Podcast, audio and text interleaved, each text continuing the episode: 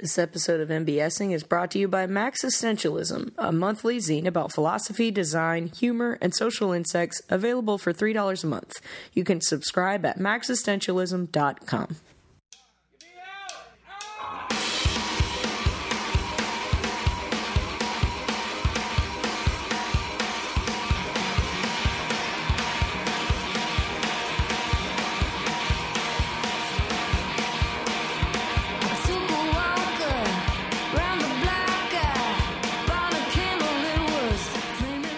Hello, welcome to MBSing. I'm your host, Mary Beth Smith.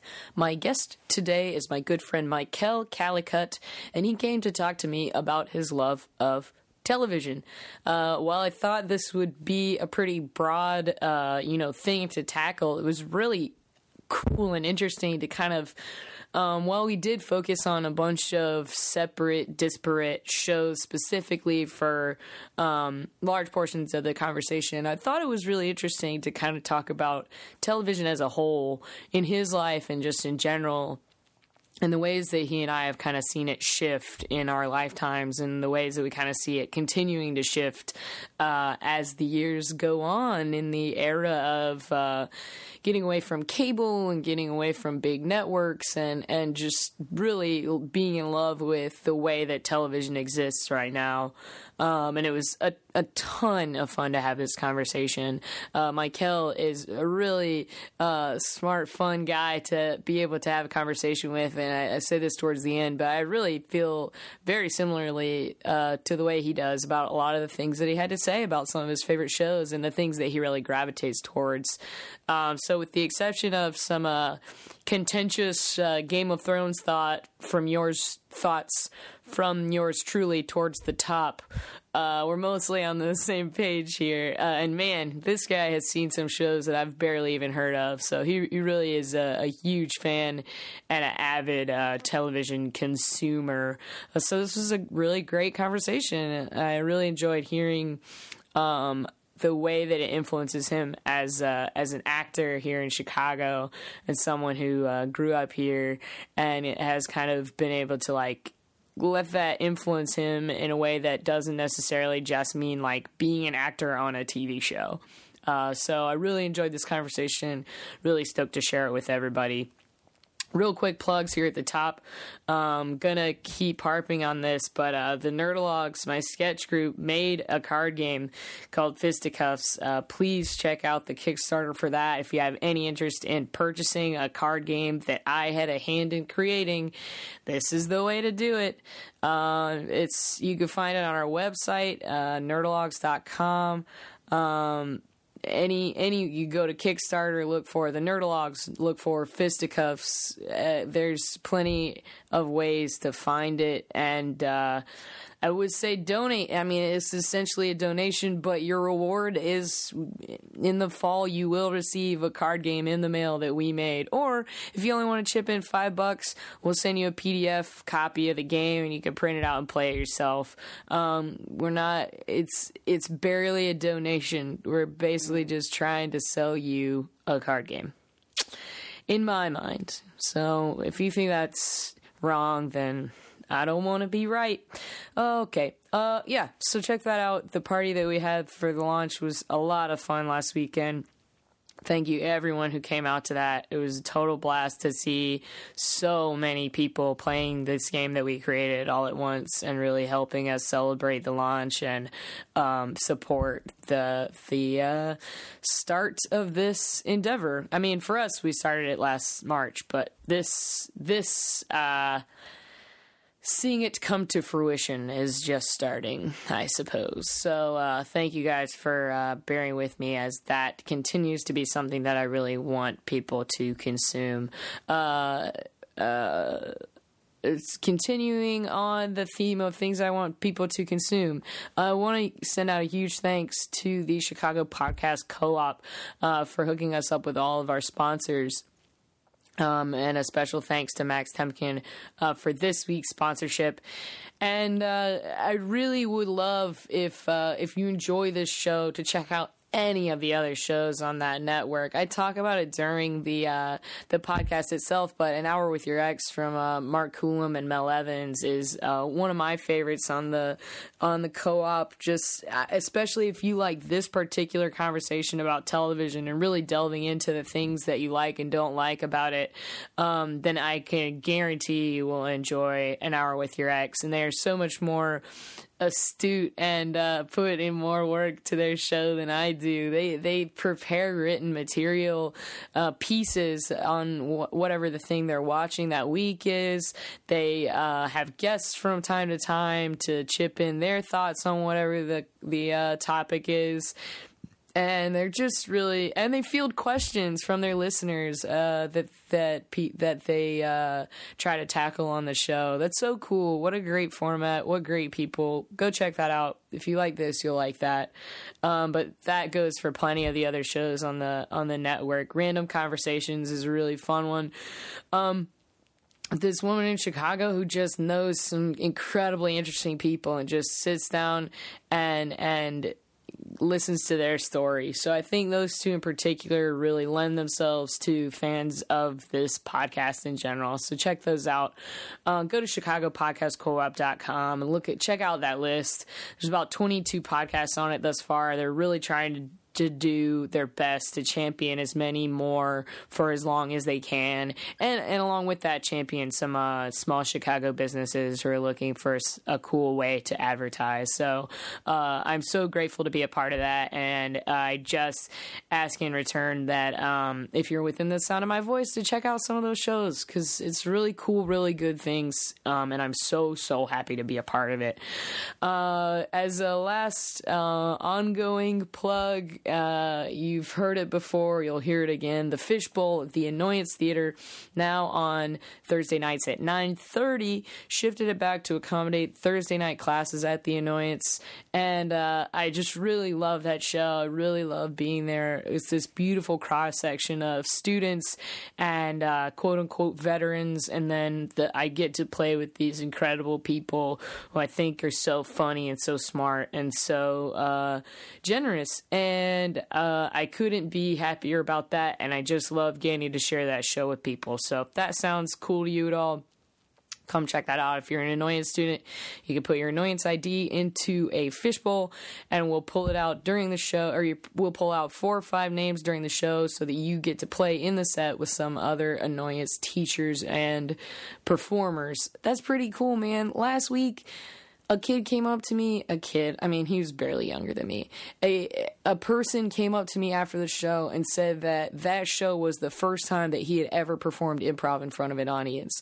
That's crazy to me. People are putting themselves out there in a way that is uh, not always accessible at other theaters and other shows in other communities. I think that's really cool, and I'm really happy to be a part of it.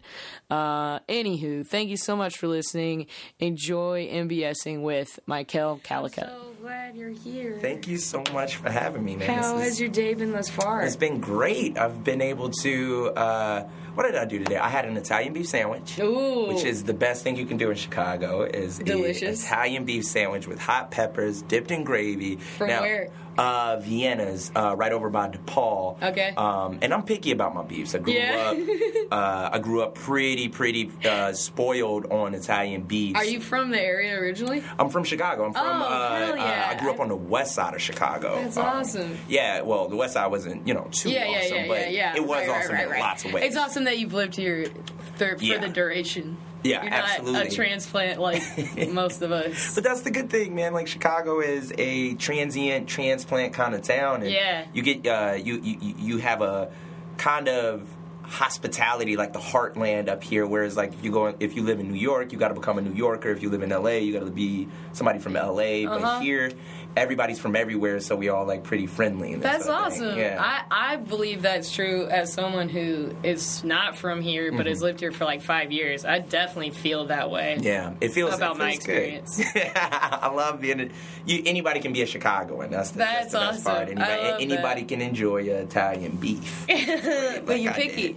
Oh my god, yeah, it was. Ugh. Is Vienna one of your one of your go-tos? It was no. I like to try different Italian beef spots. I'm kind of kind of sore on that. All right. Um, this one, I was just hankering. I got off the train and I was just hankering for a beef, and I saw this place coming up by DePaul, and I was like, you know what, v- I, I'm down with Vienna sausages. Uh-huh. Let's, let's try the beef. So uh, the beef was good. All it right. was uh, nice and soggy, like I like it. Uh. really, really tasty. So that that started my day off amazingly. So I'm here Sounds like a great way Yeah. to start. I had an Italian um, sandwich, just like from this little Italian deli that's right by where I work. Mm. Yeah. Mm. Called Graziano's. Uh, and they get the bread fresh from an Italian bakery every morning. Mm-hmm. And I always get prosciutto because prosciutto is delicious. And their prosciutto sandwiches are prosciutto and mozzarella, and they put some basil and lettuce and tomatoes and some Oh. like oil and pepper and stuff on it. Oh it's man. so good. That's like God's candy right there. All of Seriously, that right like, there. seriously, He spilled it's- it from the heavens. it's like my favorite sandwich right now. Ugh, it's like so good, and their prosciutto is ah so. Good. I bought some prosciutto from the grocery store Mm-hmm. last week um, for. Uh, uh, hamburger uh, monstrosity that I made on um, uh, Memorial Day. Yeah. Oh, yeah. Um, and uh, I chased it, and it was so like salty and chewy, and Mm. I was just like, "This is not Graziano's prosciutto." I, they have turned me into some sort of like Oh man. connoisseur. uh, prosciutto, you need to have specific meats. I think deli meats are a thing that is you, you- people are very particular about the Yeah. deli meats, and they go to their specific delis for Uh-huh. it. If you're not just like kind of raised and reared on Oscar Mayer, Uh-huh. you gotta go and find a shop that just it's like a snowflake. Everyone is different. every every piece of meat is different. you know? I agree with you. Big believer and in that. I also think very. I love ham so much, but like I love like a Thanksgiving ham. Like I Oh. want you to like carve a big Yes. slice of ham. I don't Ah. want to eat it out of like you said, Oscar Mayer. yeah, nobody wants that. Like it, mean, on the go. I was gonna say I'll eat it. You know what I'm a big fan of when it comes to ham? Um, you know, not even my mother's ham to me, in my eyes, Yeah. can top uh, my Lunchables ham from third For grade. real? I used to stack those boys so high. See, I was Everybody just about jealous. to say like Lunchables ham is I know. like garbage. I know. It's probably garbage, and it's probably And they just mash they just it. mash it in a machine and paint it the color But of that's ham. you. Yeah. That's oh yeah, I love it with some crackers, man. That's my jam. That's my jam. Sit on the Uh, beach and eat some Lunchables ham. You know. You know, you know what kind of ham I like? What's that? Jon Hamm, star of Mad Men. Yes, Jon Hamm. Oh I'm man, just trying to bring it back to TV. bring it back to TV. TV is. You, did you get? Did you get a chance for that finale? Did you get a chance to Yeah, check it yeah. out? Mm-hmm. The day that you were over uh, at my, at our place, it was the day after the finale. Yeah. Me and Lauren watched all the way through to the finale after you left. yeah. Yeah, Did you so- Did you enjoy? What, what's your thoughts on that? I did. I was actually just listening to another podcast today Mm-hmm. where they talked about the last season, um, and they echoed a lot of my sentiments in that I liked it, but it just felt a little like anticlimactic. Yeah. Like I liked a lot of the stuff they did in the last season. Yeah. But the last two episodes just like didn't feel. They felt like they had to rush to find closure Absolutely. even though they were like building these large, you know, arcs, and then a bunch of things kind of happened all at once. Like the Mm-hmm. Yeah. Peggy storyline, Peggy storyline got rushed. very unsatisfying to Yeah. me. Um, the podcast I was listening to earlier, uh, it's called An Hour with Your Ex. It's Oh, another plug. it's another podcast on the Chicago Podcast Co-op. I strongly recommend it. Both of its hosts have been on MBSing before. Yay. Mel Evans and Mark Coulomb. Um, they said that the uh, Peggy and uh, Stan is that the name of the guy that she, the other guy who worked in creative.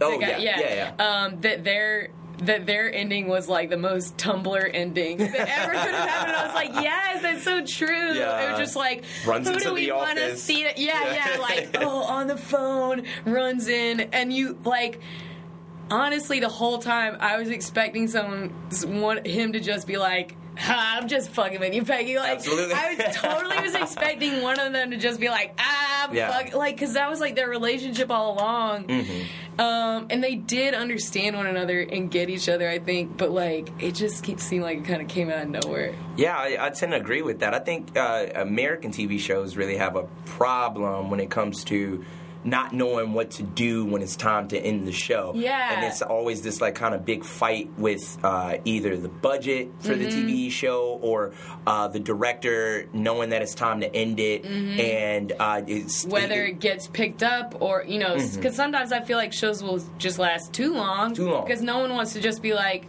yeah. i i honestly feel like it's becoming uh interestingly like i think people kind of catch flack when they want to end a show Absolutely. like you know nick kroll Yeah, the does- Kroll Show. Yeah, he chose he was like all right Cut three it. seasons done and everyone's like what are you doing and Absolutely. it's like i thought it was done i think i respect him so much Yeah, we tend to do that, and you know, in British TV, they, they, they end things really Yeah, early, and really it's, short. It's it's amazing because you watch that. It's a brevity, it's a sadness to it, and uh, it makes you want to watch more series by that uh, acclaimed, uh, you know, uh, director or Super writer. Um, it's something like Mad Men, which was going on for eight nine years plus. You Mm-hmm. know, um, they. Yeah, I read an article that Matthew Weiner he, he said people wouldn't be happy with that end because he was just going to end it the way that uh, he always wanted to end it, which I think Interesting. can be really yeah, it's interesting and it can be really I don't know kind of out of touch because.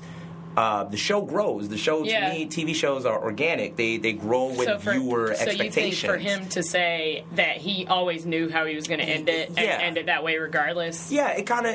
He still he he created a lot of like you said like tumultuous arcs Mm-hmm. over the years and. Uh, whether they were planned or not, Mm-hmm. uh, they, they they let the audience to speculate and be excited. And Mad Men's always like a slow burn kind of TV show. You know, you you, you watch it. and, exactly You know, so then for the last couple to feel very like not slow burn yeah, at all rush and just give give them what they want. Yeah. and kind of with Jon Hamm, uh, just kind of giving them that kind of uh, Pepsi spoiler. Sorry, yeah, giving them that ending. yeah yeah the coke the coke ending Yeah, it's it. You know.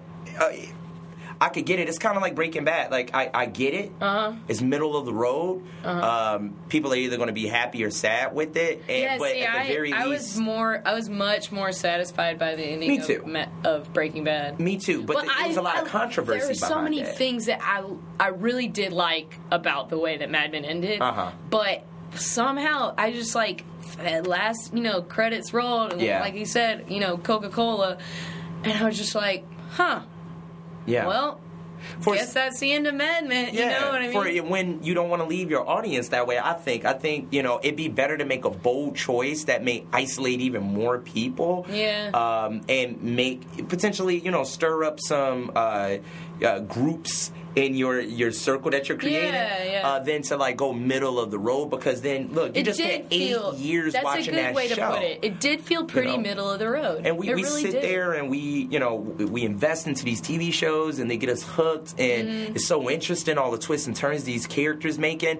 Uh, Mm-hmm. to me, you know, when you go right in the middle of the road, it's it's, it's kind of like you're not making a, a, Yeah. big artistic choice, which uh, is braver in, in, in the long run. It'll get more fans. You know, I think one of the other problems for me was that, and I think you were still around watching when I started vocalizing Mm-hmm. these these feelings, is that a lot of the like emotional heft of that last season Yeah. was placed on storylines surrounding Pete Campbell Uh-huh. and um, Betty. which we disagree about. Yeah, and you love Campbell. Pete, and I, love fucking him. hate Pete. Like, get Pete out of my face. I did not want to see Pete get what he wanted. Yeah. But that's what that show was. The more I think about it, I'm like, yeah, Pete had to get. Pete Campbell is like the cockroach of the earth. Absolutely. Like, as much as you want that guy to fucking die, squashed, yeah. he is still going to Survive. somehow survive and thrive. Yeah. You know, like Yeah. because that's there are people like that, and even as a you know as an optimistic observer of that show, as someone who wanted to just watch that and be like, no, Pete Campbell shouldn't get what he wants. Mm-hmm. I got to give it to Weiner on that one. Yeah, yeah. Of well, course, that guy gets what he wants. As as an actor, I, I feel that, and I didn't. This is a good place. No, no, no, no. This is a good place. I do want to do a formal like introduction. This, uh, my guest today, even though we've been hopping straight in, and Straight I in. loved it. Yeah. Uh, my guest today is Mykele Callicutt. Hey. Uh, Chicago actor, yes, performer, yes, yes. podcast guest, uh, feature host extraordinaire. Absolutely. Absolutely, absolutely. Um, good friend of mine is going to be talking to me about television. Television. so we we super launched in. Um, with that out of the way, go ahead and say what you want about as an actor, the way that you watch TV. Yeah, the way it, it, changes because you're inside of. Uh, uh, you break down the, the, the kind of fourth wall of the television, and you Mm-hmm. know how things work. You know uh, what it is when a writer or a director makes a certain choice, and the Yeah. actor takes it in that direction. Yeah, so you definitely watch TV in a totally different way Yeah. than like a passive. Observer. It's more active. It's it's it's uh, you, you're watching all of the angles, and Mm-hmm. not saying that uh, you know a, a normal non-actor and TV watcher. Good. Yeah, it's not it. like we're like standing on Yeah. the top of a mountain, just like looking down our noses. Right, right. It's, it's just you know you, you watch it a little bit more critically for theme and Mm-hmm. color and all of these things. Yeah, everything that makes a really good show. Mm-hmm. But um, like a character like Pete Campbell, the one thing that I can really respect is he makes you have a certain feeling about him. Very he's true. not a middle of the road character where it's like, oh, I hate true. it where they took him. You always know where he's like, you know, kind of like Draco Malfoy in movies. But We're not talking movies, we're talking Yeah, sure, sure, sure. So to me, it's harder in television because you know this is a serialized event going on for years and years and years, and they have to take what's given to them and really make people either de- detest them or uh, you know make it very interesting to watch. Like John Mm-hmm. Hamm isn't, to me, in my opinion, like the best actor in the world, but the guy is interesting when it comes to uh, being a minimalist actor. For it- you know, and and that's just interesting And to watch can him brood. You know. Mhm. And can you imagine another actor in that role? Like, No, it- well, I mean, Being I, you able could to really- people there, but like they wouldn't necessarily uh, have the uh, many different sides, in my opinion, that that Jon Hamm has brought to like Don. Mm-hmm. You got thinking Don, and you got failure Don, and you Yeah. got you know um, bemused Don, Or, like, and womanizing drunk Don, Don, womanizing Don. Don, and he was able to uh, make each one of those Dons distinct in his Yeah. Mm-hmm. own kind of way, even in the first season. And uh, to me, and, and especially when you're dealing in a time period where it's you know it's kind of hard to watch for a person of color, for a woman, for a man, even to watch to watch a show like that because they're sticking very true. It's a period piece, Mm-hmm. and uh, you know he he did really well with that to make it that interesting to make you know to give it such a fan base that make it last eight seasons. yeah. Um, I still, I yeah. think it's an incredible show. Yeah. I just felt, yeah, there are just some things that were like dissatisfying, but like Mm-hmm. nothing is ever going to be satisfying to everyone. With television, no. I think uh, television. That's the point. Like uh, when it comes to grade A TV shows like that, Mm-hmm. some some networks and some TV shows are for the ratings. They Mm. are to get that 12 million uh, uh, viewership sweet spot. Mm-hmm. as you know, broad as as possible. broad as possible. You know, um, you got shows like that, in my opinion, like Empire and The Walking Dead and stuff like that. They're there for.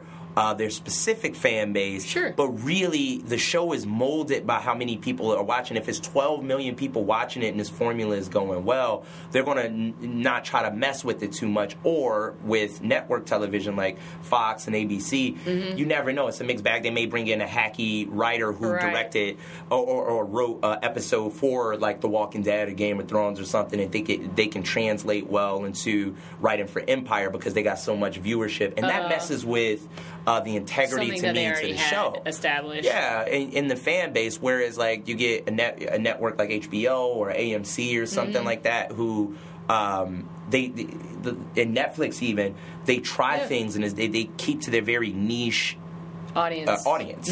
And um, to me, that's the kind of TV I watch and. Oh, and, and yeah. gravitate to. Like, you can't get me off of Game of Thrones. Like, Really? Game of Thrones is I heard to me. that- You, you don't watch Game of Thrones. No. Oh. Finish your thought though. Game of Thrones to you. Game of Thrones Game to of you. Thrones to me is like what Harry Potter was to kids like us growing up and seeing it in the movies, but way more accurate and way more close to the books So you read the books as well. I've read the books as well, but only after uh, started I. I started watching the series, and I had never done that before. Uh, this Yeah. is the first show that I watched two seasons, and I was walking through the park, and I was like just.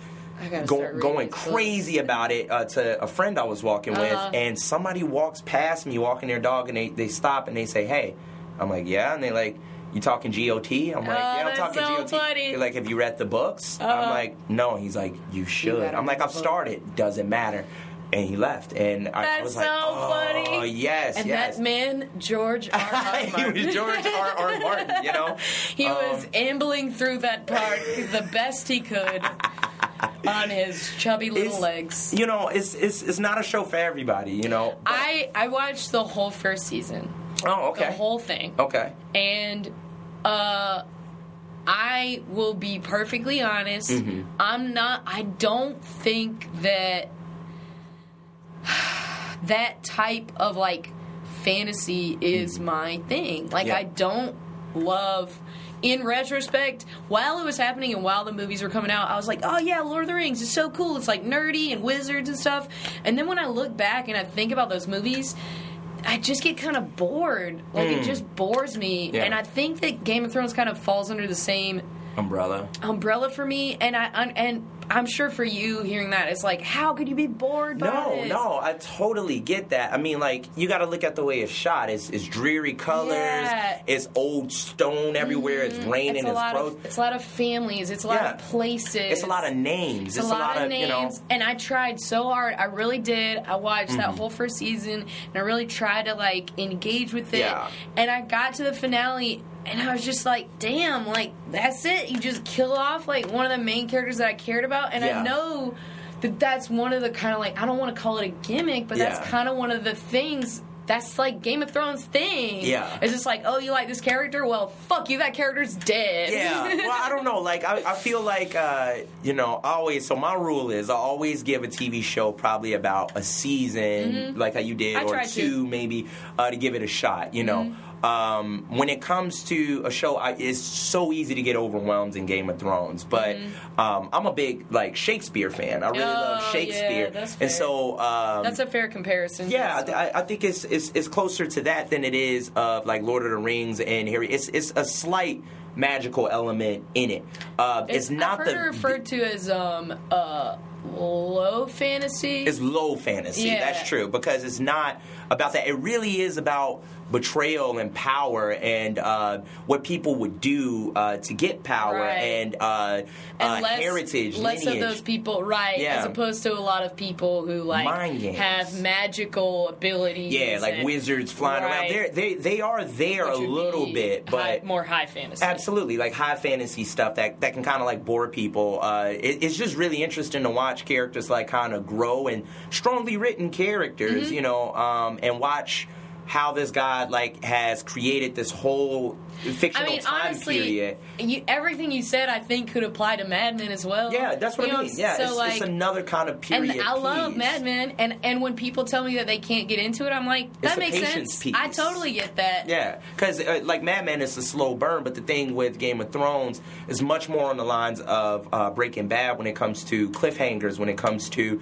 killing off people. Nobody's kind of safe. That's the big thing. Nobody's kind of safe, which is can be frustrating. But why not watch a TV show? Where You people never you never know, and you can be dedicated, and yeah, it pisses you off, but they're getting a reaction out of you to keep watching Right. to see another. That's why it's so many characters, so you can see another person like kind of rise up Come into the and come into their own. And to me, going through a journey like that is epic and sprawling, Mm-hmm. like to the point where I'm like online at like one in the morning reading theories about It's so funny because next season and stuff. So, um, uh, my boyfriend, Uh-huh. I remember one of the first conversations that we had, like She's bef- taking y'all.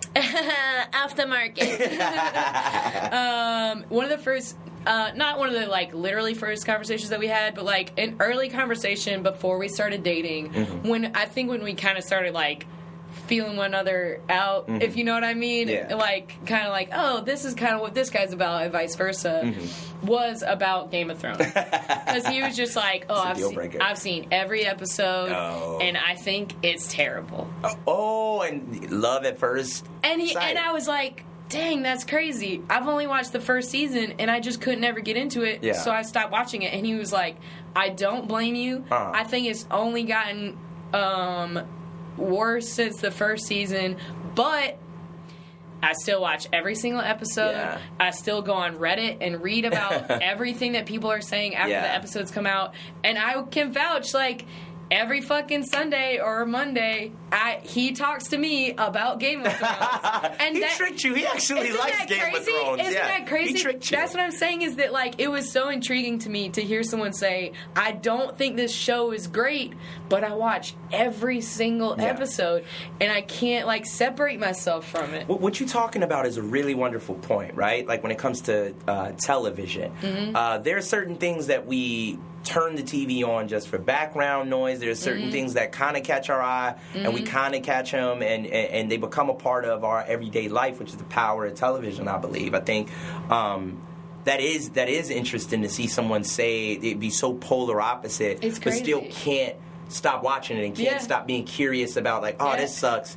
But yeah, what was that about? Yeah, you know exactly. I, mean? That's really think that's when what it it comes, is. yeah. Mm-hmm. And he's also like someone who enjoys writing and directing and stuff like that. So I know that's an aspect of it. Is that he is just trying to like analytically figure out Mm-hmm. what it is about this show that keeps him watching, keeps people Mm-hmm. Um, and he told me that this past Sunday's episode was like the best episode It that was. they've had in years. it was it was it was wonderful. I heard it, and he showed me a couple of like clips from Yeah. it, and like explained like, well, It these people badass. that are like in the White Walkers, you can only kill them with fire. you know how many uh, pissed off Game of Thrones fans is going to write you on your website today, like because of that voice that you just did? Give them to me, baby. I, I'm talking about the person that I date, Yeah. but he was like, He's gonna write all the emails. Yeah. he'll be the one just like, mm, I don't appreciate that. but he told me about like, yeah, these Yeah. people, you, they thought they could only kill him with this, and then he Mm-hmm. has a thing, and it could kill him, and everyone's like, oh Yeah. damn, and it was huge, and it's this part that Well- not in the books yet. Yeah, which is well, that's the thing. Crazy. catching up to. Uh, it's already passed. This whole season, uh, George R. R. Martin uh, has gotten pressure because he is supposed to be eight books, and uh, he is. He's only written five, and everybody wants him to come out with the sixth book, which he's writing.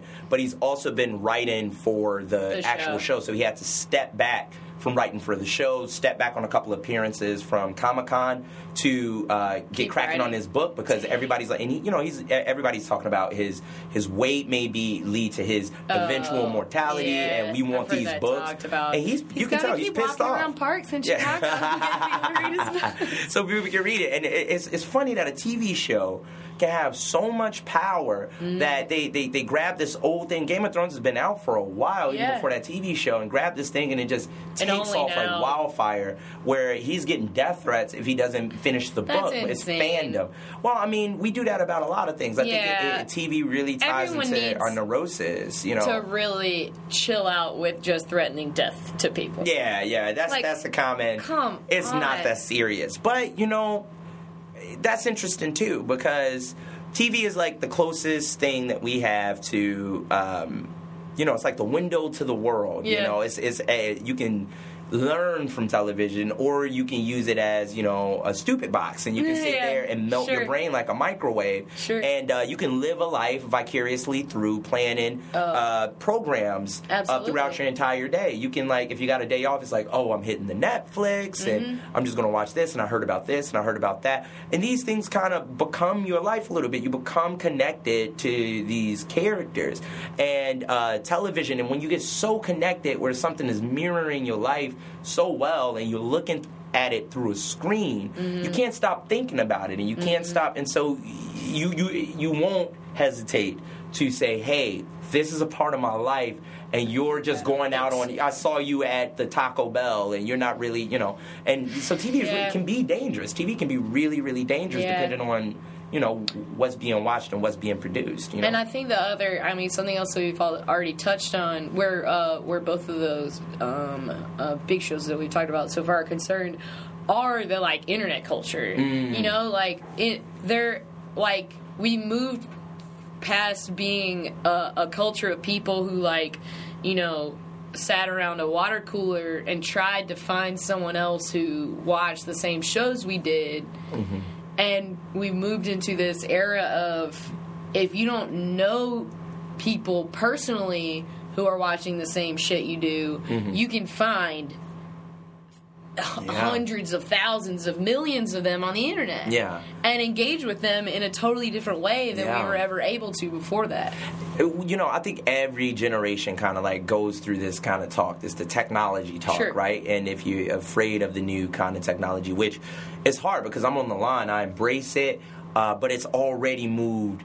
In, in like hyper speed, like in, in five years, it used to be you couldn't see, you, you couldn't imagine ten years in the future. Like if you look at those old like kind of uh, Jet Jetson cartoons Sure. and the Jetsons and uh, you know even the Flintstones or even just old TV shows, Dick Van Dyke, I Love Lucy and stuff like that. If they were doing anything dealing with like the year 2001 or the year 2000, and which was probably like 20, 30, 40 years in the future, it was this you know jetpacks and Uh. rocket ships. And now with technology and the internet, since it's hyper started us.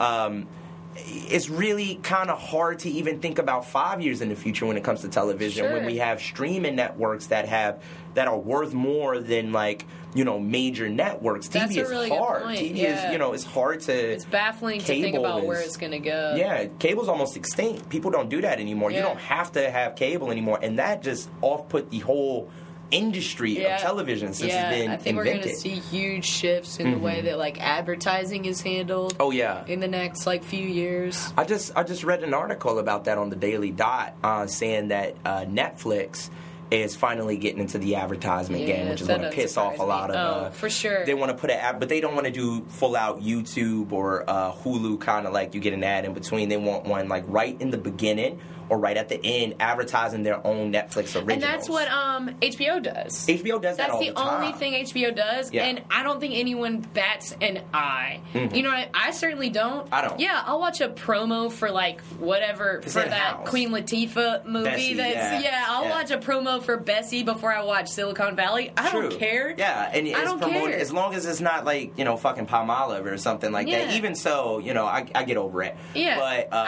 I, I do get annoyed that you pay for Hulu Plus and still have to watch ads. yeah, That's y- yeah, annoying. that is really annoying. Especially to break up the show like that. Yeah. And like if you want to go back, you or like It pop up an forward, you still got to watch ads. I think Yeah. that's bogus. It's a bad it's a bad model. It, it really turns people off from like sitting there and watching like a Mm-hmm. Netflix. You know, uh, like a Netflix.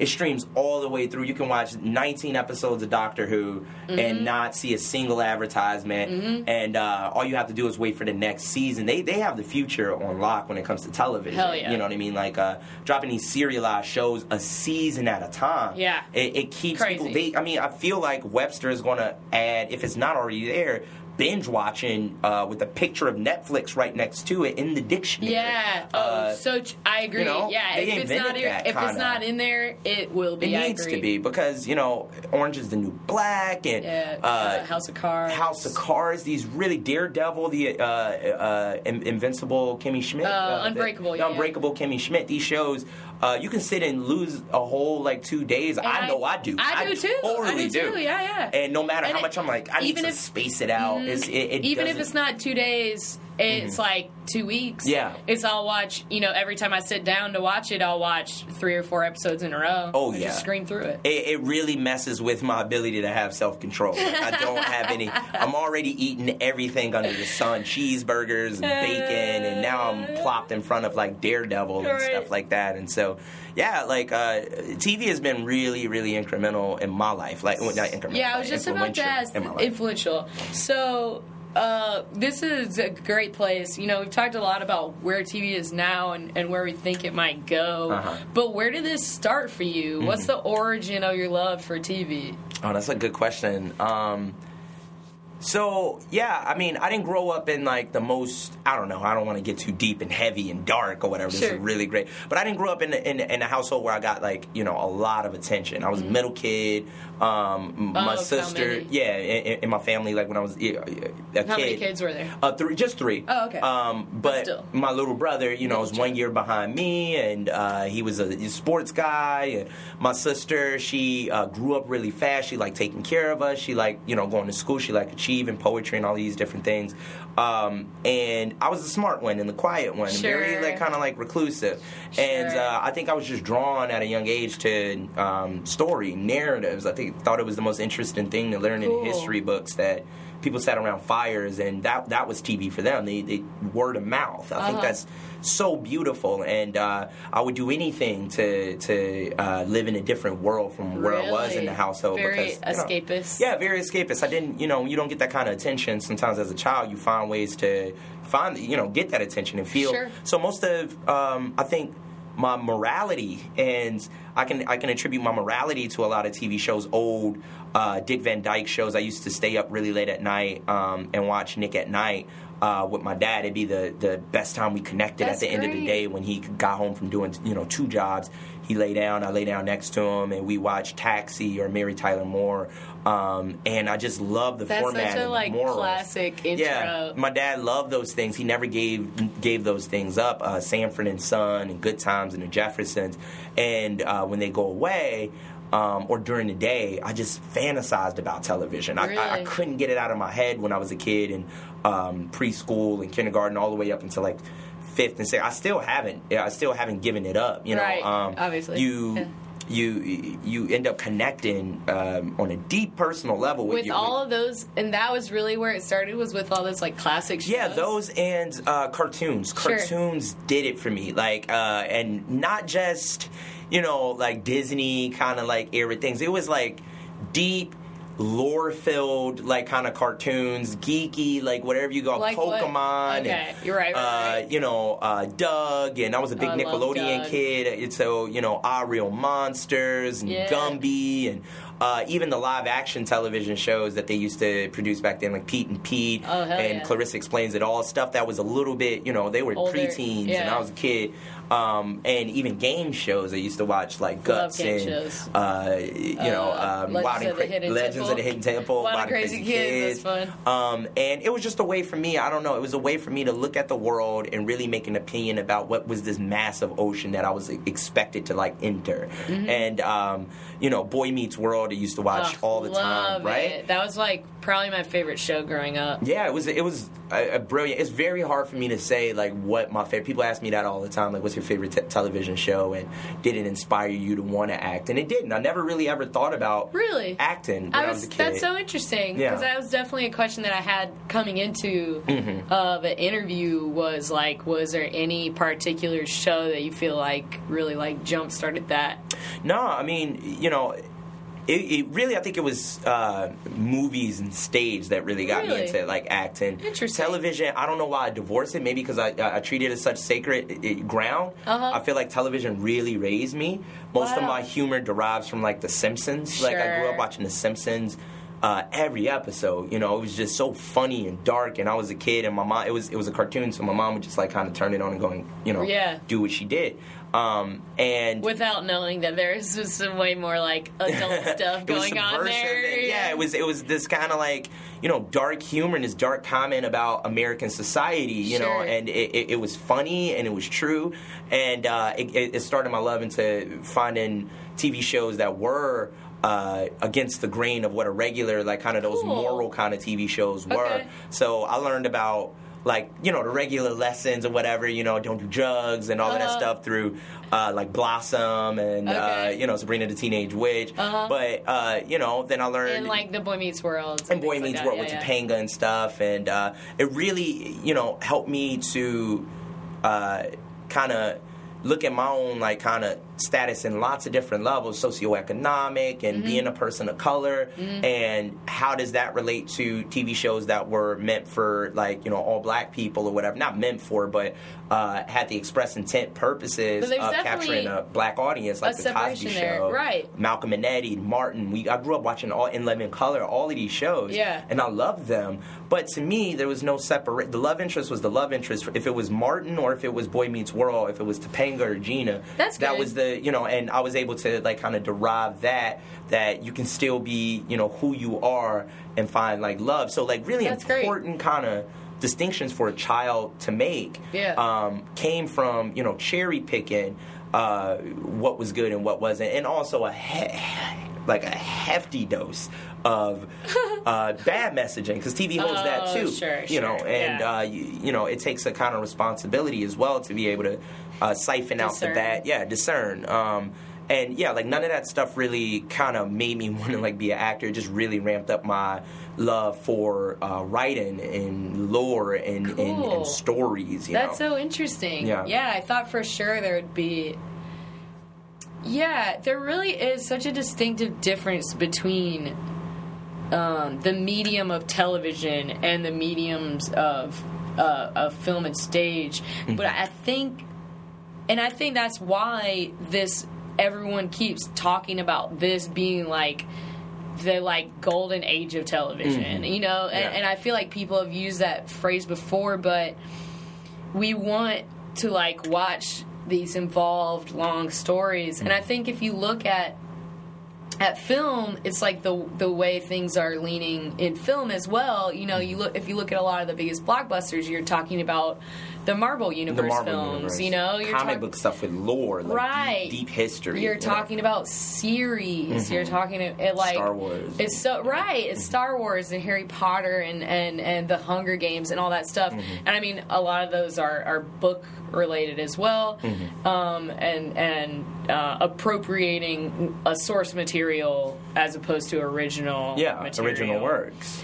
Um, and I think that that is crazy that it's all starting to really tap into like what are things that you already are invested in i guess you know it's and i think that's Well, I mean, like, I agree with you, but then I also eh, believe, just from an actor's standpoint, that it's a lack of uh, original uh, uh, um, risk taking on original projects. oh right? i mean i am tired of that Yeah, I, i'm yeah. really tired of that Yeah. being the things that get a lot of focus Yeah. i haven't seen avengers age of ultron yet because I, I just like i'll see it eventually Yeah. like uh, I haven't seen either of the. It's oh, he whispered it because he didn't want to it I don't want to upset He anybody. did not like Age of Ultron. I didn't like it. I didn't. I like haven't heard the best thing, so I haven't Well, seen it I yet. mean- I haven't seen either of the fucking Mockingjay movies. Yeah. Are, are both of them out? I don't Yeah, even both know. of them. Yeah, they- I haven't seen either one. I, you know, I, and you're talking to a, a, a guaranteed certified like nerd. I love source Me material. too, this, man. like you said, it's the golden age of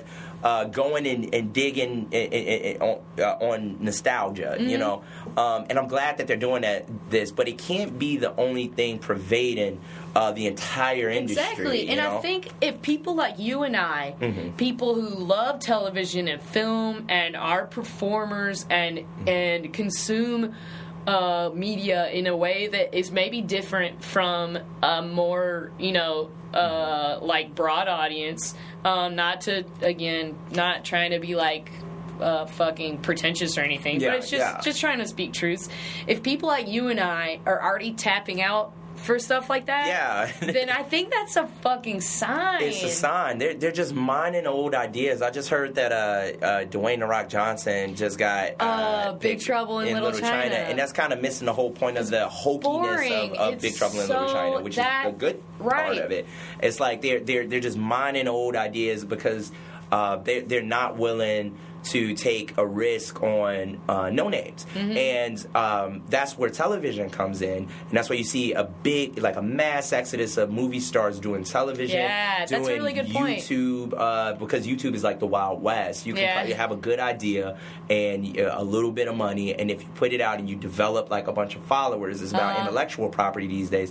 A massive uh, mechanism like Comedy Central or something like Uh-huh. that will come and pick you up and Uh-huh. give you the money to, to make this because there there isn't an investment in new ideas. And when I yeah, when I think about like what a lot of my favorite things are right now, and I'm someone who like I read those Hunger Games books before Yeah. they started making movies of them. I've read every single Harry Potter book and seen every single movie. I've seen most of those Marvel Universe movies, but like. I'm tapped out. I. Yeah, just it's like I want to see my favorite movie I've seen so far this year. Well, one of my two favorite movies is Ex Machina. Is this just Ex like Machina is a really good so movie, yeah. good. It's this original idea Uh-huh. that that didn't come from anywhere else, and Yeah. like it's just small, you know, relatively independent film. Yeah, suspenseful, thought provoking. Yeah, Um, yeah, yeah. just like so much more interesting. Uh-huh. And even when you when I think about, sorry, this is w- w- still about movies, um, but I think it applies to television Yeah. as well. When I think about like the movies that were up for Oscars last year, literally half of the Best Picture nominees were biopics. Yep. That's boring, man. Yeah. Just show me an original story. Original story with original faces. Yeah. Um, you know, and and it's not a big investment in that. And Yeah. who knows what the reasoning is? Lots of reasonings for that no because one's what's willing safe. to like take a risk. Yeah, if it's safe, then you know, um, and you can get George Clooney, or you can get you know uh, Ben Affleck or Brad Pitt Right. or Fassbender or something in it. Um, it's going to do some numbers, and, Yeah. and that's good. But that's that that comes with the crumbling of the scaffold of Hollywood, which is great. Yeah. I think is is, is necessary. I think TV is where it's at. Like.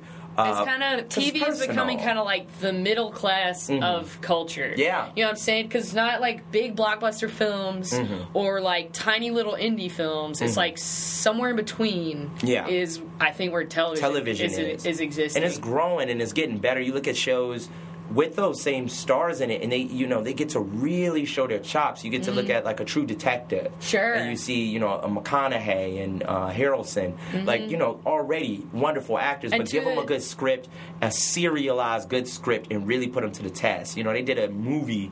Uh, together, uh, Mm-hmm. was it Ed TV or uh, it, it was kind of like the uh, Truman Show back, and I, I recently got a chance to see it, and I'm like, man, this is like pr- precursor to the TV show of uh, True Detective a little bit, Really? because yeah, just to see the chemistry, kind of like uh, Ed TV, I think Ed is the name of it, yeah. both of them are in it. Yeah, both of them. I didn't realize that. And uh, you know, I was, I, you know, I was blown away. I was, Mm-hmm. you know, and now you look at these these TV shows with uh, celebrities and stars. They really getting to flex their muscles, Uh-huh. and they're getting really great subversive scripts. And so, like, I, I hope um, there is an even bigger breakdown in television where it becomes more about the people that are watching it than um, having this mass exodus of um, dejected movie stars coming and filling up the screens. Yes. Like that's what I love about um, the Unbreakable Kimmy Schmidt. Like you know that she started with The Office, you know, Mm-hmm. Right. and uh, you know not necessarily a massive name, but now she's leading a TV show. yeah, you know, Ellie and- Ellie Kemper on that show is unreal Everything. good. Yeah, is everything. incredibly good. Like, and and I've told people since. I kind of realized since I watched Kimmy Schmidt, I was like, you know what, man? The only reason I watched, well, one of the main reasons I kept watching The Office, especially after um, Steve Carell left, was Ellie Kemper. Mm-hmm. Yeah, she like she up. was that character. She was so fun to Mm-hmm. watch, and of course she was going to be able to carry her own show. Yeah. and like of course it was going to be a Tina Fey, Robert of Carlock show because they know how to infuse uh, the next generation Mm-hmm. of people with a similar kind of voice. Yes, uh, you and look at- like yeah. bringing in people like Titus. just kind of pop in here and pop Mm-hmm. in there, you know, like uh, you know, stage actor, you know, people who've been on stage, Mm-hmm. and um, you, to me, those are the best TV shows. Uh, sure. You, And you the- look at like Inside Amy Schumer and like I TV gotta shows watch like that. more Oh, of you it. haven't seen. I, I've only seen like sketches here and there. I would need to just sit down and like watch entire episodes of Inside. it's Amy happening Schumer. in reverse for her. Like uh, she went stand up. TV and now movies are trying to uh, yeah. grab her. Uh, like, have you seen Trainwreck? The, the trailer. trailer? for Yeah, it? yeah, with LeBron. That and, shit looks yeah. so Is that Will, Will good. Forte? Uh, I always get them confused. I always get them confused. I think. I thought I No, Will Forte is in um, uh, The Last Man on Earth. Not him. Mm-hmm. thought it was Bill Hader. Bill Hader. Yeah, yeah, I don't yeah, know why I get them confused. I'm Uh, sorry. I mean, no. I mean, they were honest and all at the same time. Yeah, Uh, similar like kind of figures. I think. yeah, kind point. of really wonderful, like impressionists Yeah, and stuff yeah. like that. But Um, yeah, she's yeah. taken that route, and, and TV has really helped her to be able to do that. Uh huh. And the know. other thing I was going to say, I think that's really interesting, um, and I think that that's not uh, unique to her. I think there are a few other people who kind of like Mm-hmm. Right. fallen into that.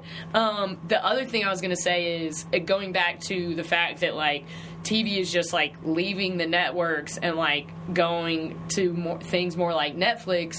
That show was supposed to be on NBC. Mm-hmm. Oh, Unbreakable wow. Kimmy Schmidt was supposed to be like an NBC show. Yeah, it feels like and it. they thought it was too like they thought it like pushed too many boundaries. Like Oh, they wow. thought that network audiences wouldn't be able to like get into it and watch it. Yeah. Um. So they bailed on it. They Yeah. bailed on a show. Helmed by Tina Fey and Robert Carlock, like it's absurd. That's absurd. And and you know what? Like that that's a good that's a good point because they were too afraid to take a risk. N- network television I severely underestimates the audiences. You mm-hmm. know because how can I watch um, you know TV shows on net, n- networks and then I, I go up a couple of channels and I get to watch like something on like you know even FX or Yeah. AMC. So true. And the quality is so and like you said, Comedy Central is definitely like forging a lot of good shit right now. a lot of shit coming out of Comedy Central, a lot of good shit coming out of uh, uh, FX. You look at, uh, don't even get me started on Louie. Oh, Just don't even get me started on Louie. Louie is unreal unreal. Uh, everything I want in a television show, right? The season four of Louie is one of them.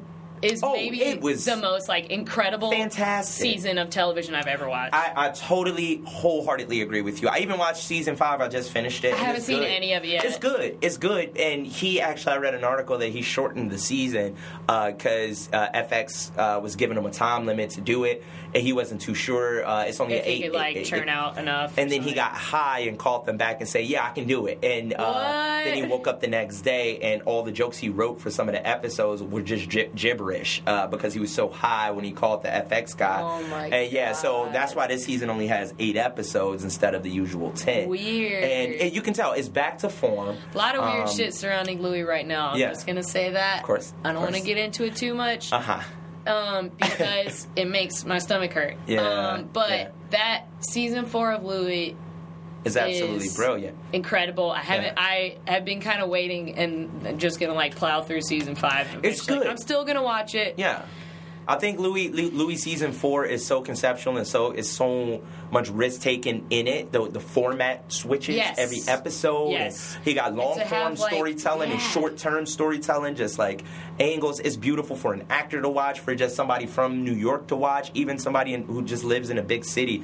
The cynicism and the regularness of the show is just brilliant. I I think he has a- totally agree. yeah, but you know what? Oh, You know, back to uh, just networks. Mm-hmm. Um, there are, you know, gems. There are small little gems that people don't What do really you think? I shot. mean, you already mentioned Empire, which is a yeah, Fox Empire show, is a right? big, you know, it does numbers. I'm not a big Empire fan. I- Okay. for lots I watched of reasons. the fir- I watched the pilot and I was like, okay. Okay, I and I get it. haven't I haven't checked it out since. That's then. my thing. It it, it um it sure is interesting. I Yeah. mean, like it, it sure it does have its gossip and it does have its you know kind of uh own hype surrounding it. Uh-huh. Um, but I you know to me it's just like I, if I can predict it, I can I, you know I, I kind of tune out and I predict a lot of the plots a lot of the times, Really? and it, it feels really like just kind of gossipy, kind Mm-hmm. of like reactionary.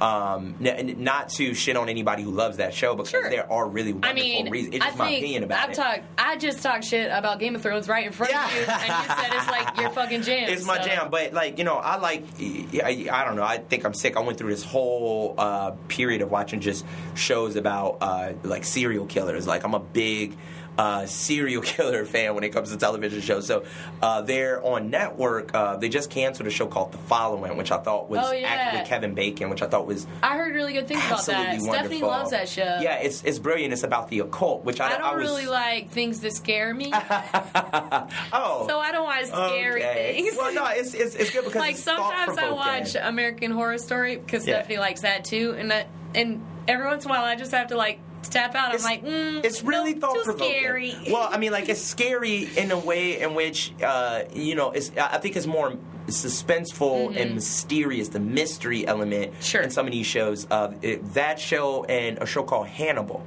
Yeah. Hannibal uh, was a show that nobody knew.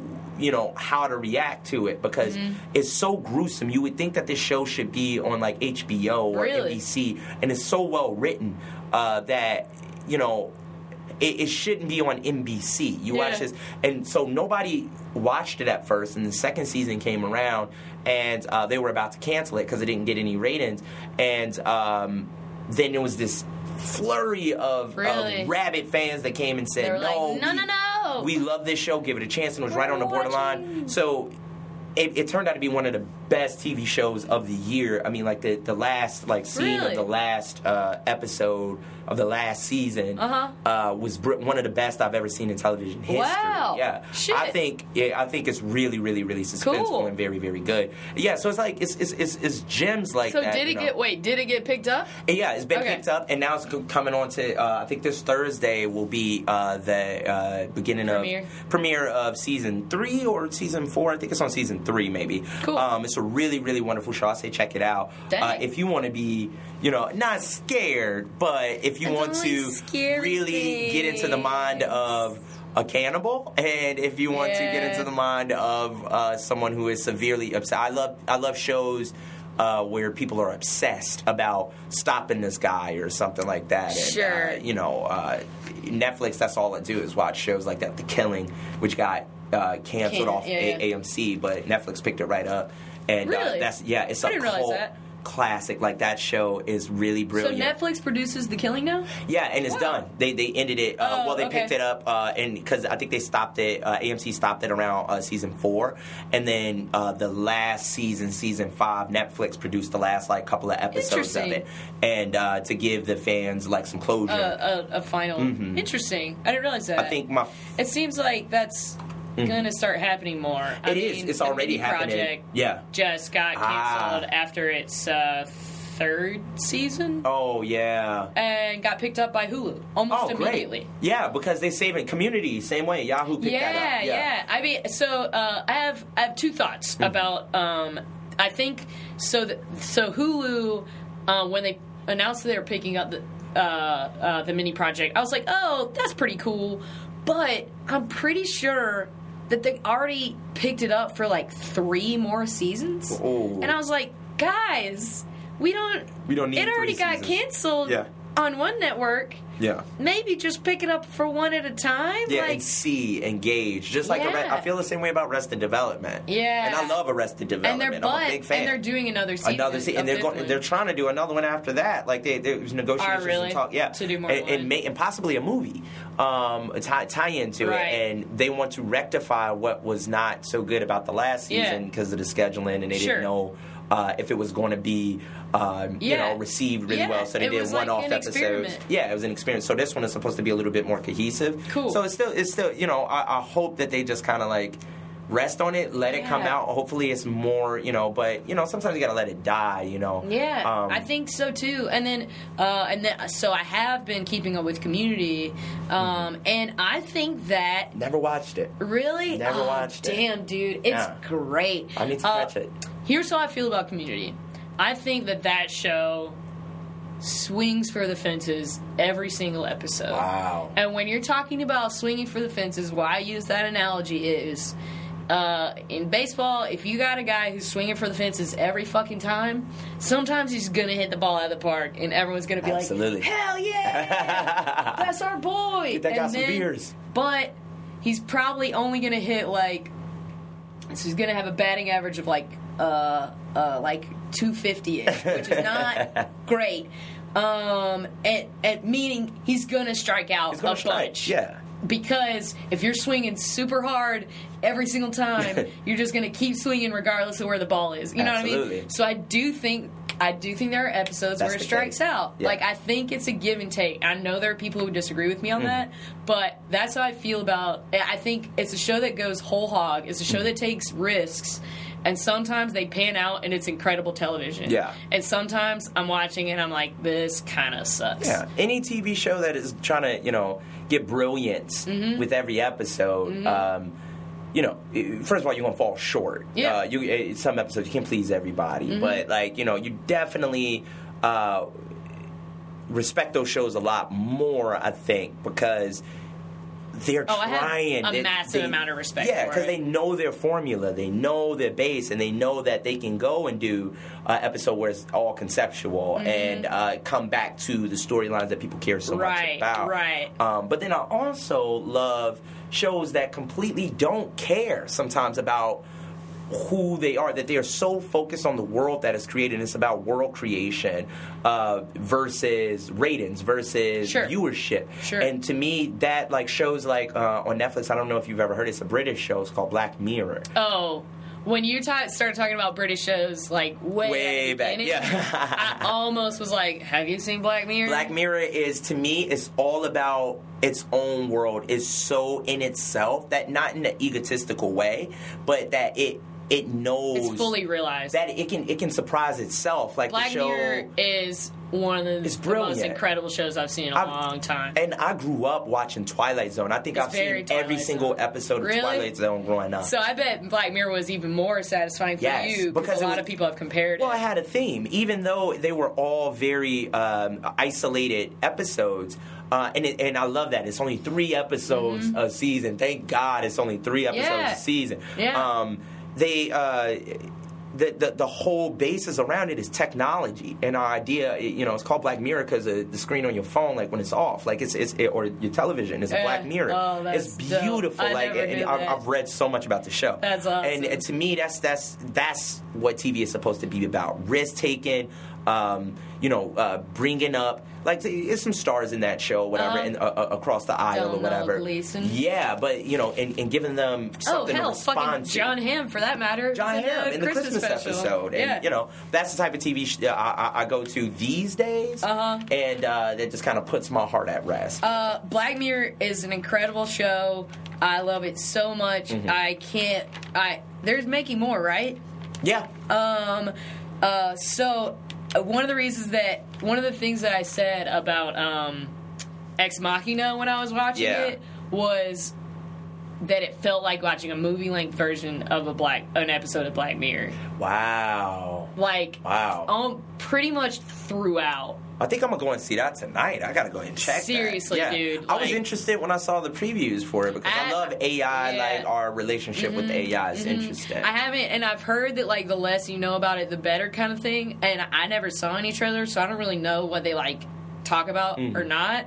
But in the first like five minutes, I was like, "This feels like an episode of Black Mirror." And then like ten minutes later, I still felt that way. And then probably Mm. like five minutes after that, my boyfriend Eric was like, "This feels like an episode of Black Mirror." So like, uh, so the reason I was just flipping through my notes is because an, in another episode uh, with my friend Chris Crotwell, we kind of got onto a little um, Black Mirror tangent, Uh-huh. and he talked about this show that I still have yet to check out, but I need to mention it because you got to check it out. Mm-hmm. Um, by the same guy who made Black Mirror, Charlie Oh. Brooker, and it's a show that uh, I think predated Black Mirror called "How TV Ruined Your Life." oh, And is every talking directly to me? right?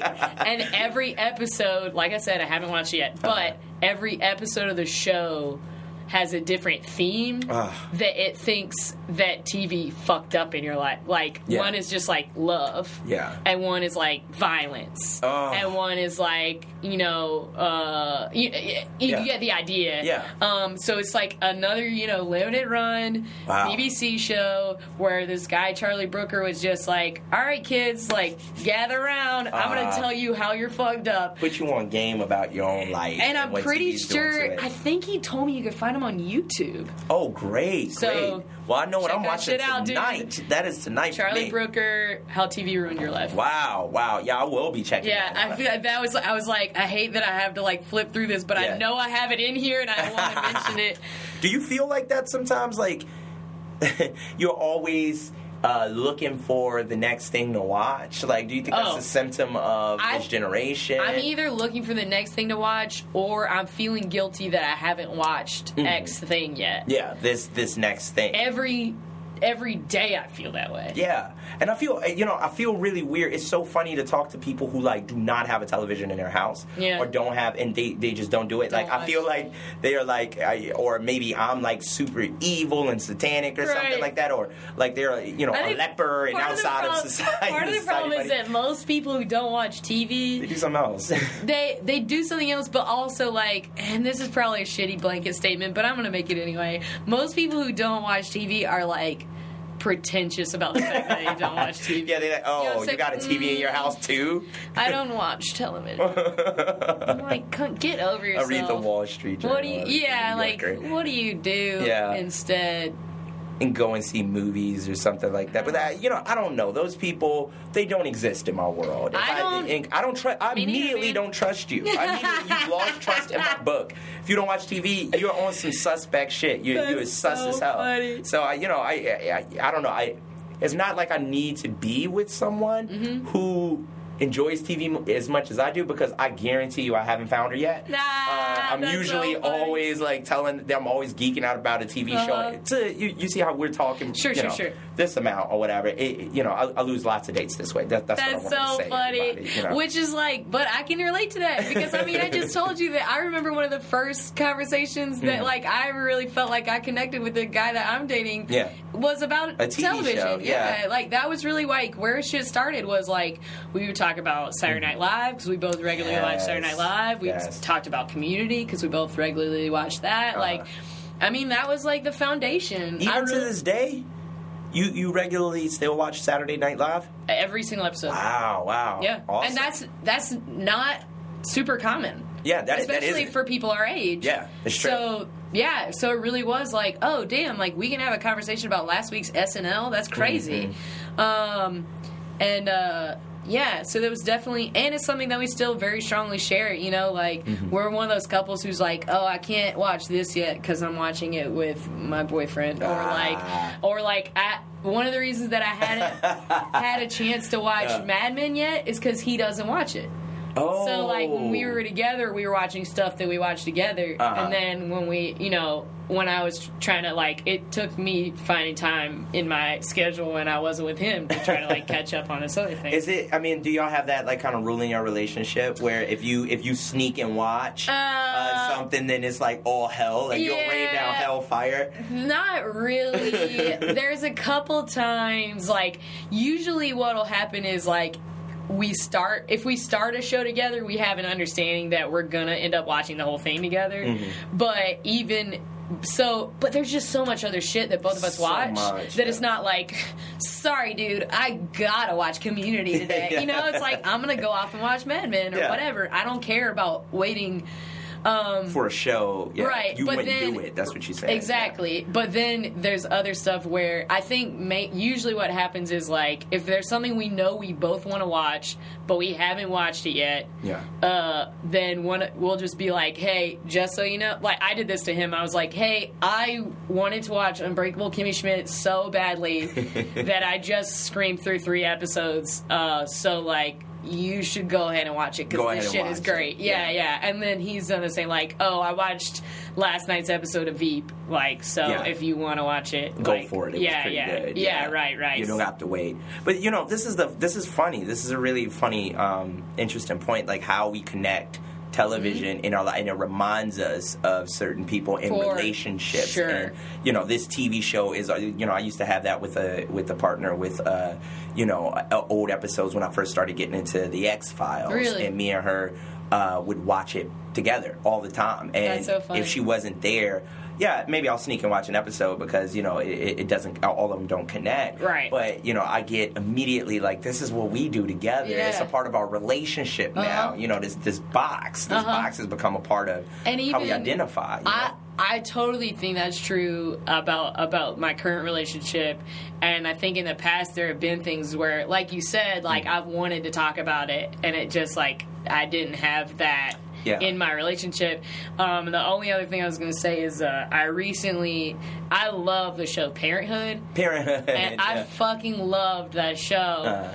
And I finished the fir- the second half of the fifth season, and then all the sixth season Yeah. in like a week and a half. Oh, wow. Because I was just like I couldn't stop watching it, and because I was watching it so much and talking about it so much, uh, my boyfriend started watching it from the first season, oh wow. and this was probably like two or three months ago. Uh-huh. And he is about to start this, the last season Ah, I like it's cra- and so like and now it's something Yeah. that we share even though we didn't watch it at the same time you know as he's been watching it he'll be like oh man Yeah. joel and julia you know like y'all have this thing. I, I Right. have the same with a with a good friend uh, with uh, Californication. Really? Uh, yeah, she would watch it. She was already on like season seven, like two episodes before the finale when I first started, Mm-hmm. and she's like, you know what?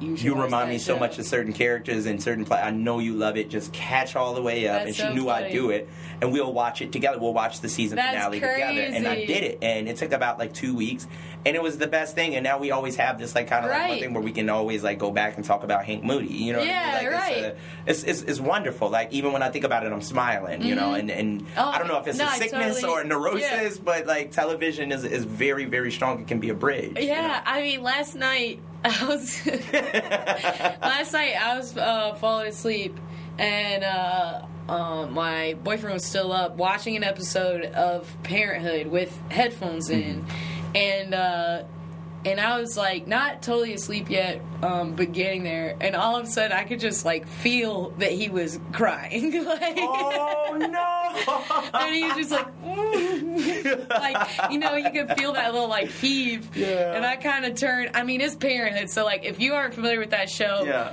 that's not uncommon. Like Yeah, it's you- a fucking cry. tearjerker. It's gonna make you feel shit. Oh, wow. And so I kind of turned and I'm like, what's going on? And Mm. he's like. Christina's friend's gonna die of cancer, and I was like, Oh, it's just like heartbreaking. Yeah. I'm not even watching the show, Oh, man. but because he's watching it and like we, it's a thing that we share. Yeah. Uh, I started like you know tearing up because Tearing I knew up. what he was watching. Like Yeah. I knew how fucking sad that was. Oh, you wow. know. That's crazy. You know, you get an emotional trigger out of, you know, a plot line Right. and people like, you know, standing in front of a camera and Yeah. have a script and know what they're about to say. You that's beautiful to me. I think I don't know if that's a sickness either. You know what I mean? Like TV cr- makes me cry. Oh yeah, TV like, makes me cry all the time. more so than movies do, and more so sometimes than real life. I mean, Oh, you know, I'll watch so a than show real and I get so into.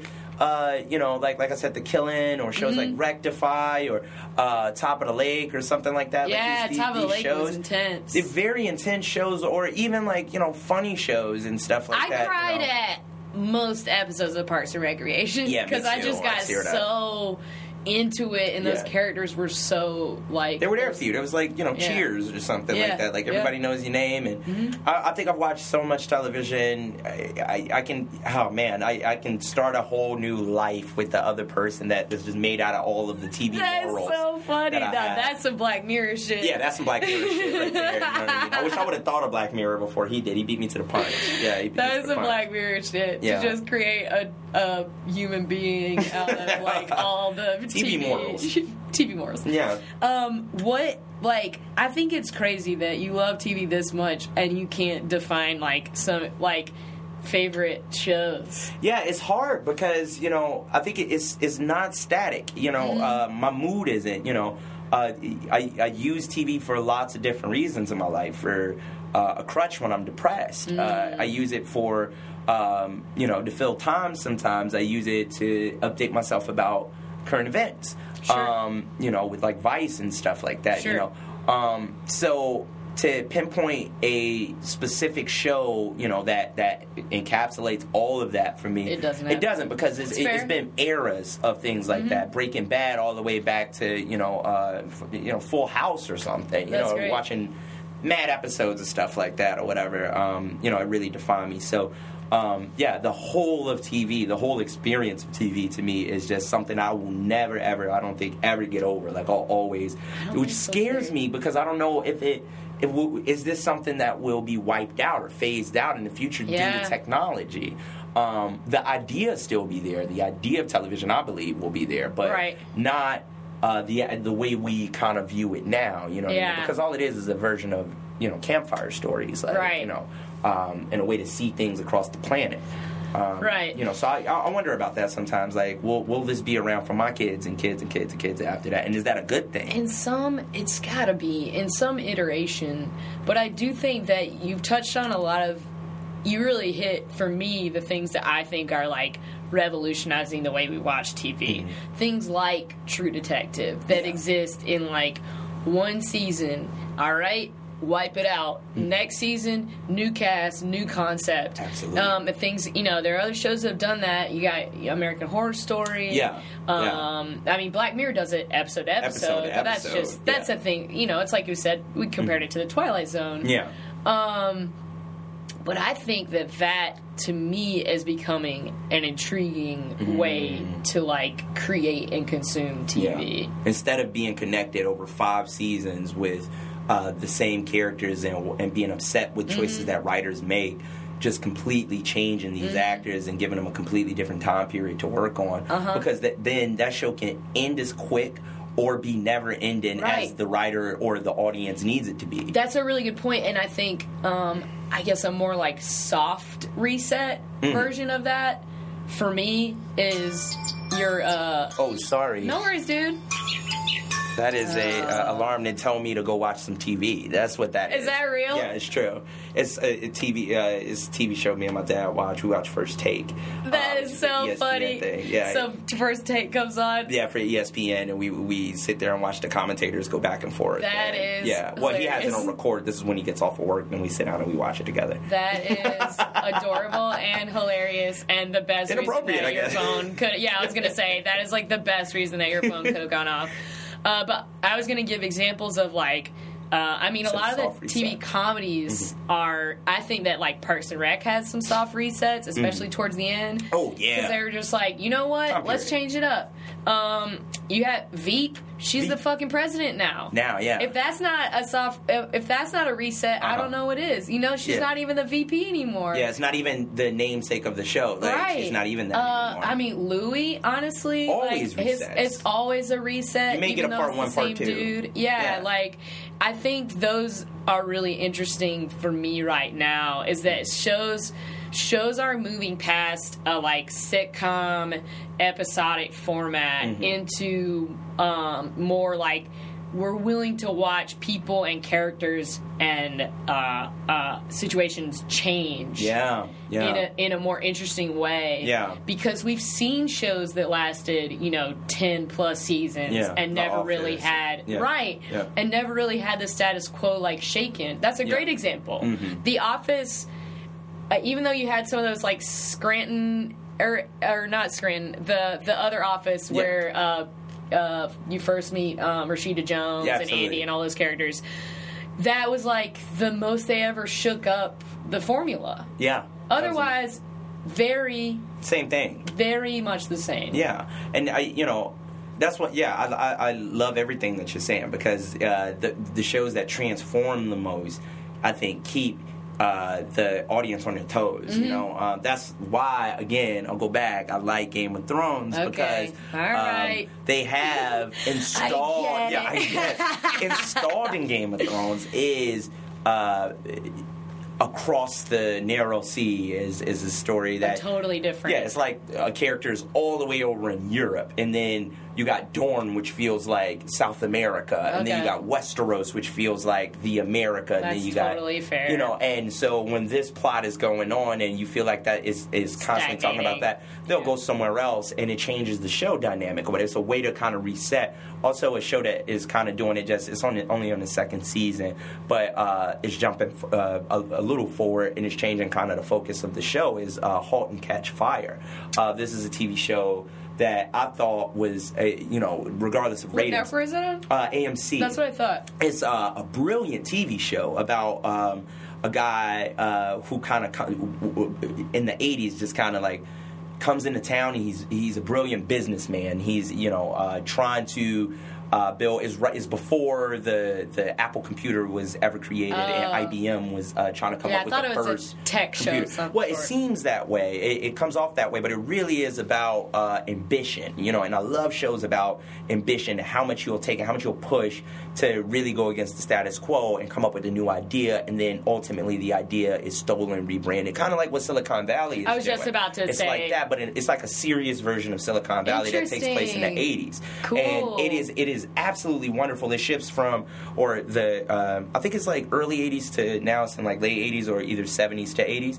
Um, and, and, and now it's, it's transition and once once the, the idea for the computer that they finally like made by the end of the you know when it gets all the odds has been stolen and um, uh, uh, taken and rebranded somewhere. Now it's, it's transitioning into uh, taking those same concepts and putting them into like kind of video games. In the video game in the 80s, uh, you know, uh, want to revolutionize gaming at that time or whatever. You know, really interesting stuff. Didn't get a lot of viewership, uh, you know, at yeah, first I didn't even realize it had been around for because everybody's watching Mad. Men or Breaking Yeah. Bad or The Walking Dead, these big, uh, you know, namesakes of, of the corp- uh, corporation of AMC. But Mm-hmm. there are these like pops of shows sometimes that come out.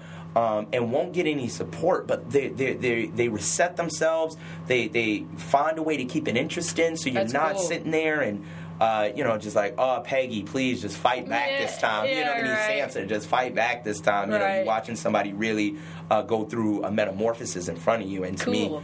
You know, because I'm not. Sometimes I just don't go through metamorphoses, and you know, I look at TV to kind of do it for me, so I can see what that looks like. So then it motivates me to go out there and like, you know, get on a bike. You know what I mean? And that's cool. I hopefully. mean, I definitely feel like.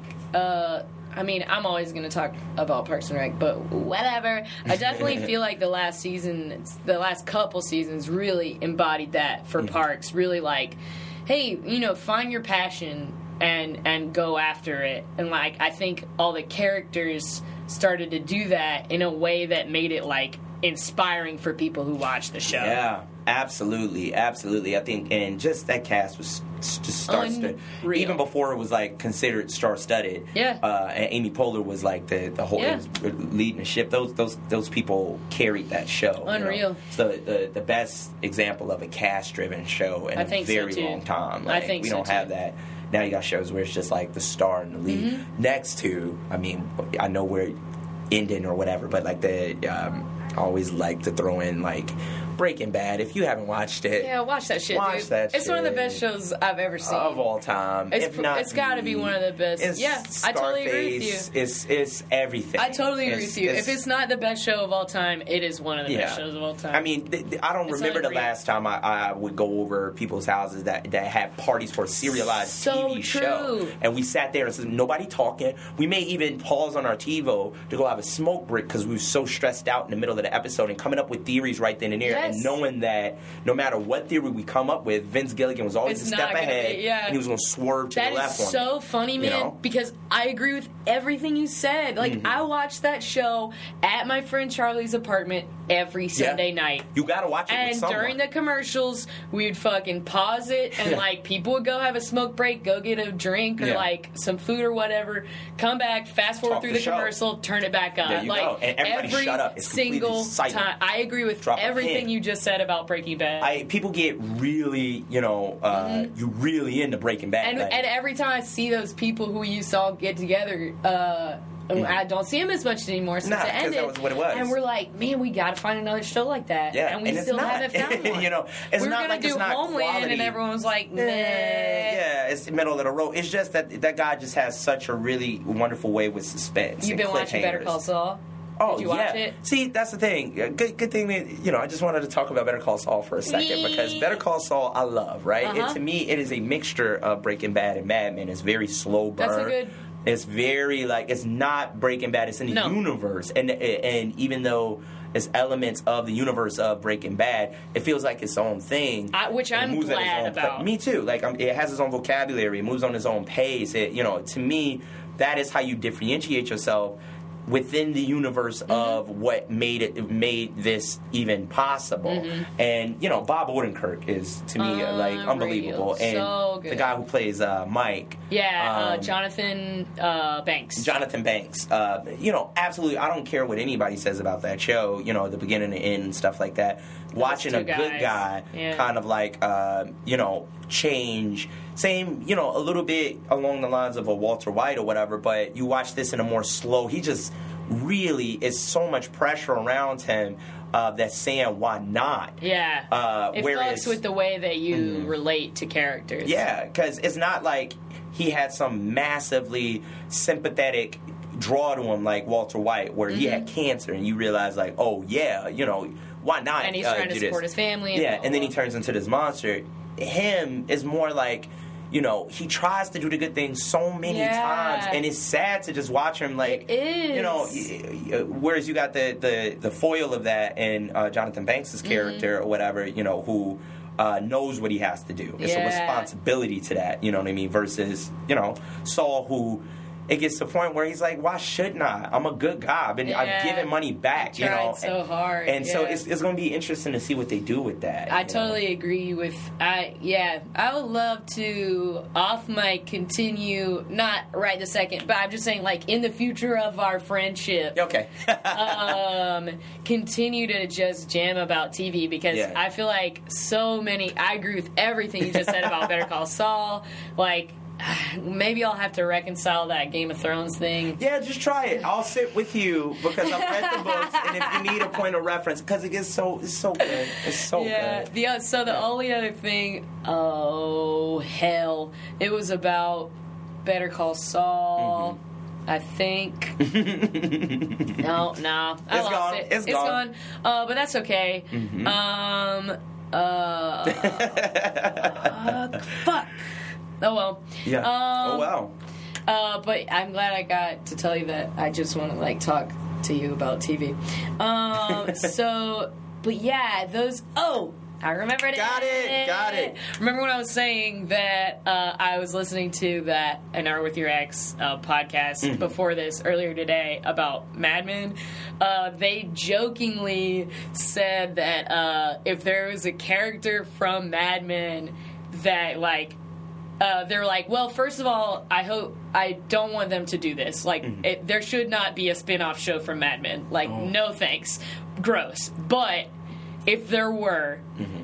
how cool would it be to see Sally Draper in like the '80s? Hey, Isn't that great. so? That's like, a good idea? When, right when yeah, he when Mark said it, I was like, "Oh fuck, that sounds awesome." That sounds great. Yeah, but then both of them were like, "But obviously, nothing No, like that should ever happen." It should never happen. But- because I'd picket it. I'd protest the hell out Isn't of it. that a cool ass It's a good idea, you know. Because I, you know, immediately when I think spin off of Mad Men, I go like Peggy. Like immediately, I'm like, okay, Peggy. You know, uh, but we kind of know where But, she like, went. They roll her Peggy- into a corner, Right. They kind of wrote her into a corner, and and, like, I, they didn't resolve a lot of different things. and it seems like she would just be going in the same direction. You Just know what I'm saying? fighting the status quo yeah, and not would getting just, what she but deserved 'cause still like needing that, like still needing a man in her life. Yeah. You know, I mean, but it is the the, No the matter how work? much she's It's someone fat, else from work. Yeah.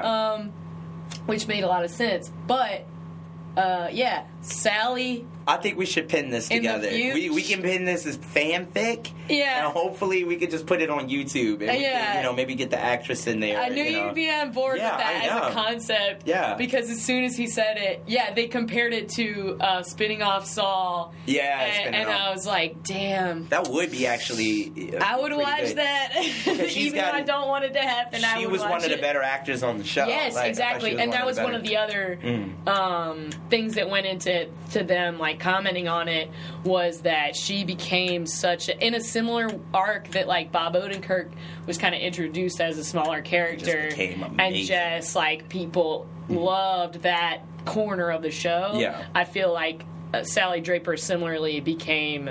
A really like cornerstone Yeah. of of uh, what Mad Mad Men ended up being. Yeah, yeah. Yeah. Um, I'm so glad I remembered that. I'm glad I you did too because now I'm going to be sitting here You're thinking about episodes, and I'm going to pitch this somewhere Yeah. down the line when I'm an actor and I'm famous and I'm on television. I'm Yeah. like, Mary Mad- Beth Smith told me about this really Mad wonderful Mad Woman. Let's just call it that. Mad Woman. Very original. Very original. Yeah. All right, cool. dude. Wow. We gotta wrap this up. Great. Uh, the last question I'll ask, and I know that it's loaded, so Mm-hmm. uh, and I know that we've also touched on it a lot, but maybe like the Cliff's Notes uh, version Mm-hmm. of the answer to this question. Uh, how do you feel like your love of television has influenced you both creatively and then your life in general?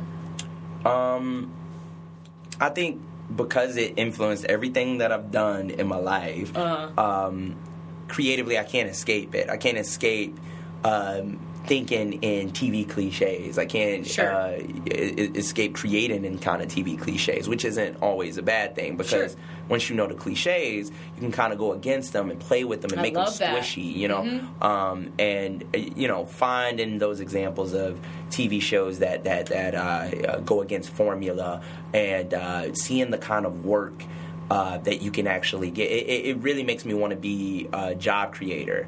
Uh, TV t- TV does that because when you can kind of create an idea that's all your own Mm-hmm. um, and really develop it and get a team behind it and get you know the right people on set, you can really um, you know mold the business to the way you want to see it specifically as an actor Mm-hmm. um, i think i'll eventually end up being like a showrunner or a writer or a director or something like that because um, tv needs more voices we don't need more actors clogging up the scene we need more stories and if i can contribute to that in any kind of way um, it'd be tv that'd be the thing that's guiding me. That's really that. cool. yeah That's really, really cool. I love that. Yeah. And uh, I agree. I think that I'm glad that we've spent as much time as we did talking about showrunners. Yeah. Because I think that they're imperative. oh yeah You know, absolutely Mike Schur and Vince Gilligan Yes. and Yes. um, and like you know Tina Fey and Robert Carlock, Uh-huh. like those are the people that are make Matt uh, Matthew Weiner, like Yeah. those are the people that are making the television yeah, that we the watch. thought provoking television that, that really like kind of can And hold Louis, people's attention. And. Louis, I mean, you know, yeah. he does everything I want to do. He writes, directs, and acts in his own kind of thing, and it's his own universe, it's his opinion about New York. And Yeah. to me, that is that's the dream. If I Yeah. can't do that, then I don't want to do this segmented version of what I'm doing. You know? Sure. Yeah. That's awesome. Yeah. Thank you so much. Thank you for having me. Thank you. Of I've never, uh, I've BS'd a lot in my life, but I've never MBS. So Yeah. now I can Now finally have, scratch baby. that off the bucket list. Uh, scratch it off, Mykele. I love you, and I mean that. I love you too. I love you guys out there in MBS land. Yeah, they they deserve the love too. Flaming red, flaming red, flaming red, flaming red, flaming.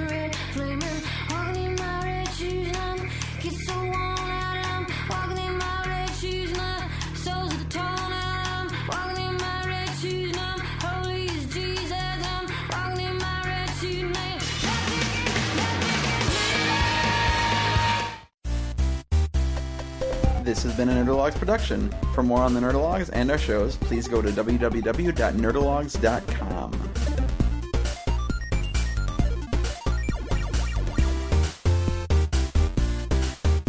Thank you, all, thank you. All. I am GrabBot23548X.